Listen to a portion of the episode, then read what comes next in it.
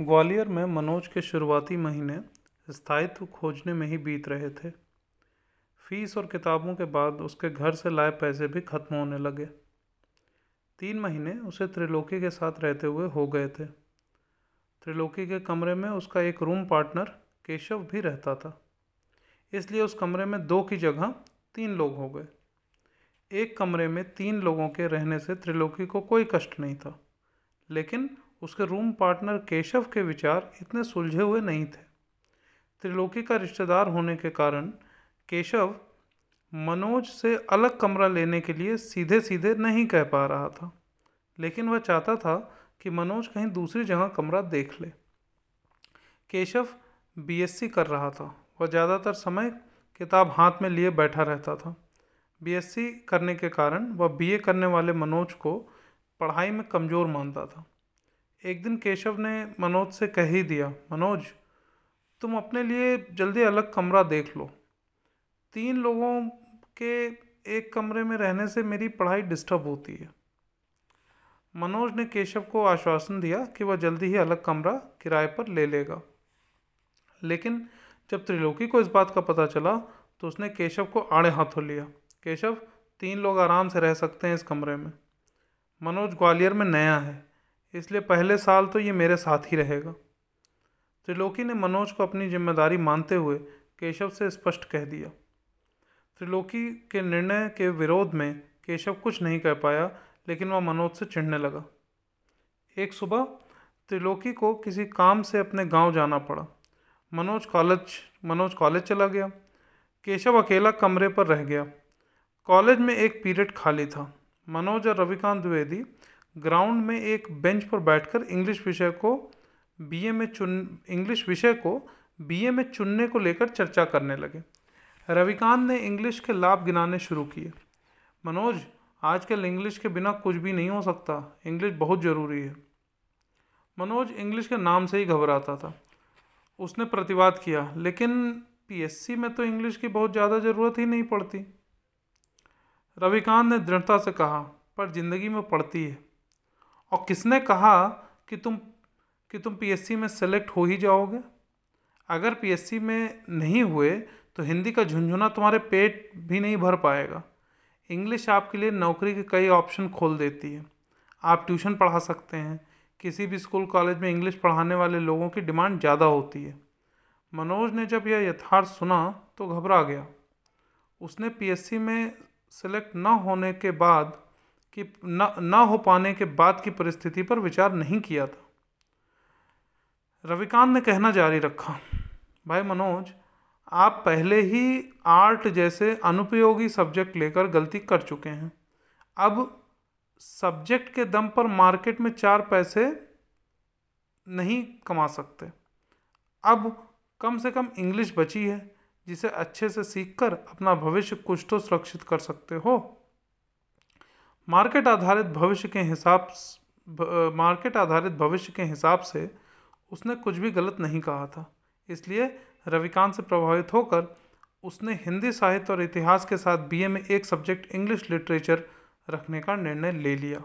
तो मनोज ने मतलब इंग्लिश भी ले लिया। तीन सब्जेक्ट लेने होते हैं बी बी में। तो उसने क्या क्या लिया? हिंदी साहित्य, इतिहास और इंग्लिश लिटरेचर। सो चर्चा में शाम के चार बज गए। कमरे पर पहुंचकर उसने देखा कि वहाँ ताला लगा हुआ है। वह वहीं बैठकर केशव का इंतज़ार करने लगा। इंतज़ार करते करते दो घंटे बीत गए तो उसे केशव की चिंता होने लगी। पास ही रहने वाले केशव के एक दोस्त के घर जाकर मनोज को पता चला कि वह तो अपने गाँव डबरा चला गया है। तो इस तरीके से बेचारा वो बाहर ही अटक गया, अपना मनोज। ललितपुर कॉलोनी में त्रिलोकी के कमरे का ताला अब भी बंद था। उसकी चाबी केशव अपने साथ ले गया था। उसके लिए समस्या यह थी कि वह रात को कहाँ जाए? तो ये मनोज की बात हो रही है कि वह रात को कहाँ जाएगा? इतने बड़े शहर में इतने सारे मकानों के बीच मनोज रात को रुकने के लिए एक अदद छत ढूंढ रहा था, पर कोई आसरा उसे दिख नहीं रहा था। उसे भूख लगाई थी। उसकी जेब में बीस रुपए ही बचे थे। उसने बीस रुपए के दो छोले भटूरे खा लिए। अब बड़ी और भारी रात बितानी थी बितानी थी। मनोज को राजपूत बोर्डिंग में रहने वाला भदौरिया याद आ गया। वह राजपूत बोर्डिंग चला गया, लेकिन वहाँ जाकर पता चला कि भदौरिया बोर्डिंग में नहीं है, वह अपने गाँव भिंड चला गया है। अब कोई रिश्तेदार या दोस्त पूरे ग्वालियर में मनोज का नहीं था, जहाँ वह रात बिता सके। मनोज कॉलेज के बाहर अचलेश्वर मंदिर के पास बैठ गया आज उसे महसूस हो रहा था कि रहने के लिए एक कमरा कितनी बड़ी उपलब्धि होती है। अचलेश्वर मंदिर के पास फुटपाथ पर कुछ भिखारी बैठे हुए थे। मनोज देर देर तक फुटपाथ पर बैठे इन भिखारियों को देखता रहा।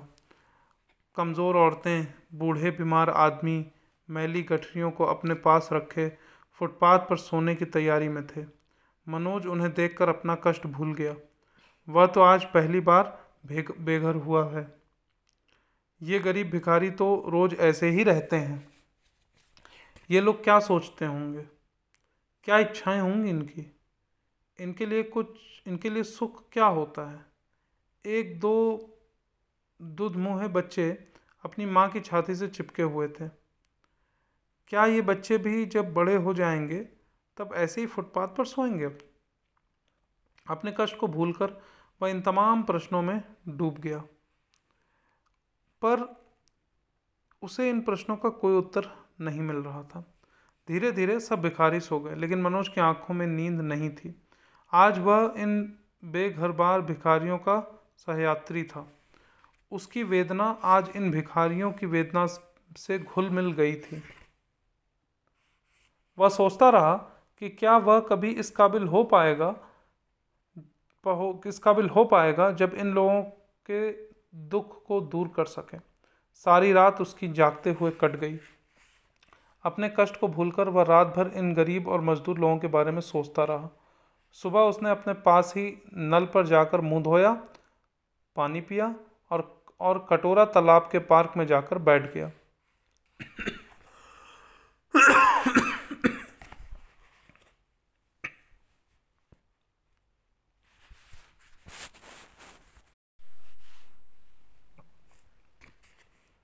रात भर जागते रहने के कारण थके हुए मनोज को कटोरा तालाब की बेंच पर नींद आ गई।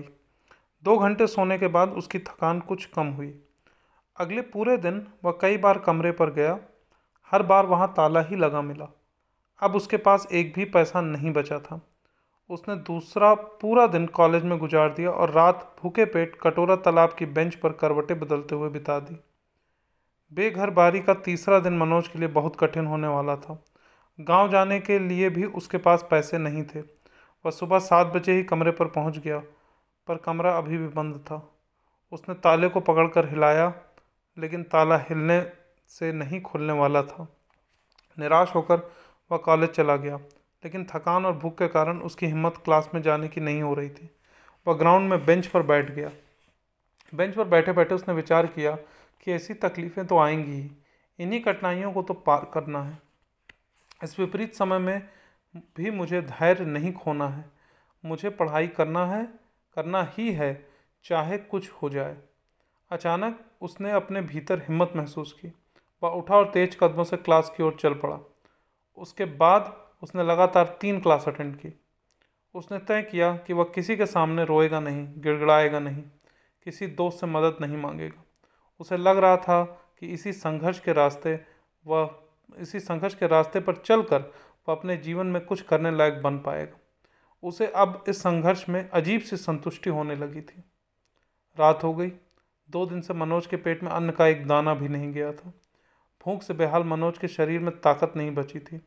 उसे लग रहा था कि अब यदि उसे भोजन नहीं मिला तो वह चक्कर खाकर ज़मीन पर गिर जाएगा। चलते चलते वह ललितपुर कॉलोनी में सावित्री भोजनालय के सामने पहुँच गया। होटल के काउंटर पर एक तीस साल का युवक बैठा था, जो सावित्री भोजनालय का मालिक था।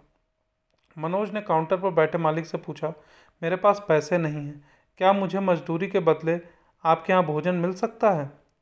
मनोज के इस वाक्य में निवेदन नहीं, बल्कि भरोसा था, जैसे वह अपना हक मांग रहा हो। भोजनालय के मालिक ने उसे ऊपर से नीचे तक देखा।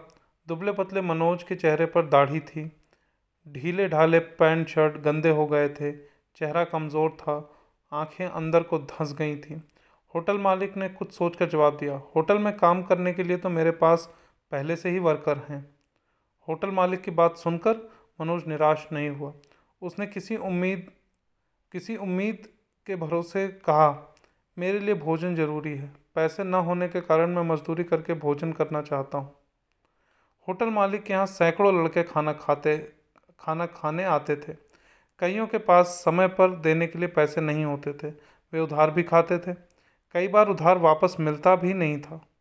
कई बार लड़के पैसा न होने पर रोनी सूरत बनाकर फ्री में भी खा जाते थे। होटल मालिक लड़कों की रग रग से वाकिफ था। लेकिन ऐसा कोई लड़का अथवा इस तरह का कोई प्रस्ताव इस होटल में पहले कभी नहीं आया था।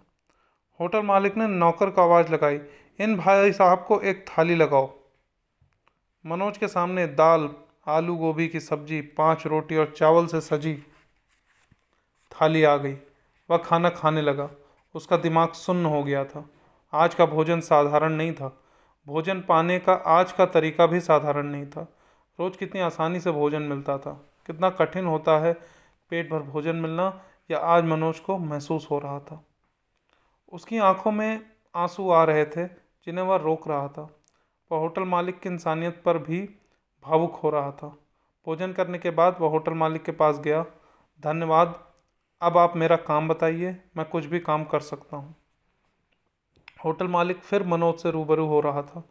आपने खाना खा लिया है? आपको इसके बदले मजदूरी करने की ज़रूरत नहीं है।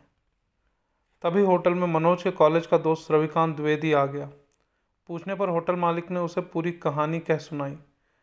कारण जानकर उसने खाने के तीस रुपए निकालकर होटल मालिक की तरफ़ बढ़ा दिए। पर मनोज भोजन के बदले मजदूरी करने पर अड़ा रहा। इस सीन को अब होटल में उपस्थित प्रत्येक व्यक्ति देख रहा था। एक दाढ़ी वाला कमज़ोर सा लड़का खाना खाने के बदले मजदूरी करने की जिद पर अड़ा हुआ था। होटल मालिक उससे मजदूरी कराने को तैयार नहीं था। एक दूसरा लड़का थाली की कीमत तीस रुपये निकालकर अपने हाथ में पकड़ा खड़ा था। बड़ा अजीब सा दृश्य था। रविकांत को भी, रविकांत को भी पता नहीं था कि कॉलेज में सीधा सरल सा दिखने वाला मनोज इतना जिद्दी है। मनोज जैसे किसी नशे में बोल रहा था।